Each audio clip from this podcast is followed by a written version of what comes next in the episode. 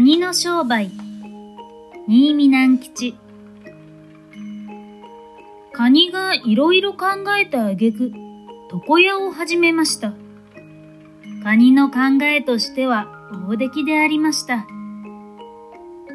ところでカニは床屋という商売は大変暇なものだなと思いました。と申しますのは一人もお客さんが来ないからであります。そこで、カニの床屋さんは、ハサミを持って海っ端にやっていきました。そこには、タコが昼寝をしていました。もしもし、タコさん。とカニは呼びかけました。タコは目を覚まして、なんだ？と言いました。床屋ですが、ご用はありませんか？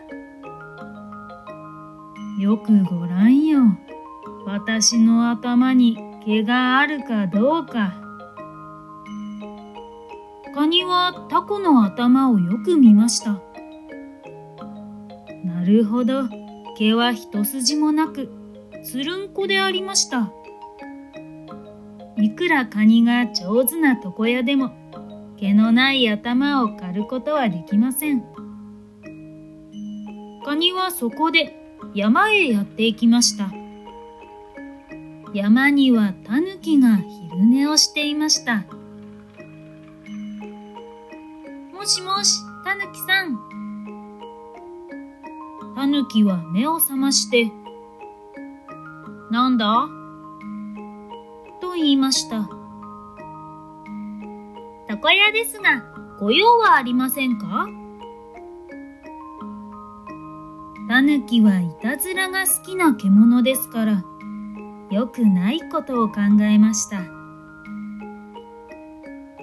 よろしい、買ってもらおう。ところで、一つ約束してくれなきゃいけない。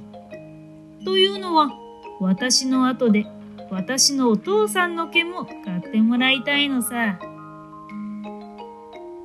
い、お安いことです。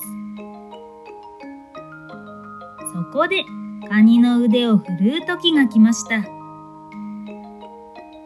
直近、直近、直近。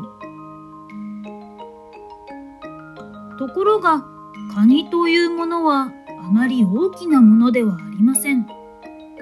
カニと比べたらタヌキはとんでもなく大きなものであります。その上タヌキというものは体中が毛むくじゃらであります。ですから仕事はなかなかはかどりません。カニは口から泡を吹いて一生懸命ハサミを使いました。そして3日かかってやっとのこと仕事は終わりました。じゃあ、約束だから、私のお父さんの毛も買ってくれたまえ。お父さんというのは、どのくらい大きな方ですか？あの山くらいあるかね。カニは面食らいました。そんなに大きくては、とても自分一人では間に合わぬと思いました。そこでカニは自分の子供たちを皆床屋にしました。子供ばかりか孫も彦も生まれてくるカニは皆床屋にしました。それで私たちが道端に見受けるほんに小さなカニでさえもちゃんとハサミを持っています。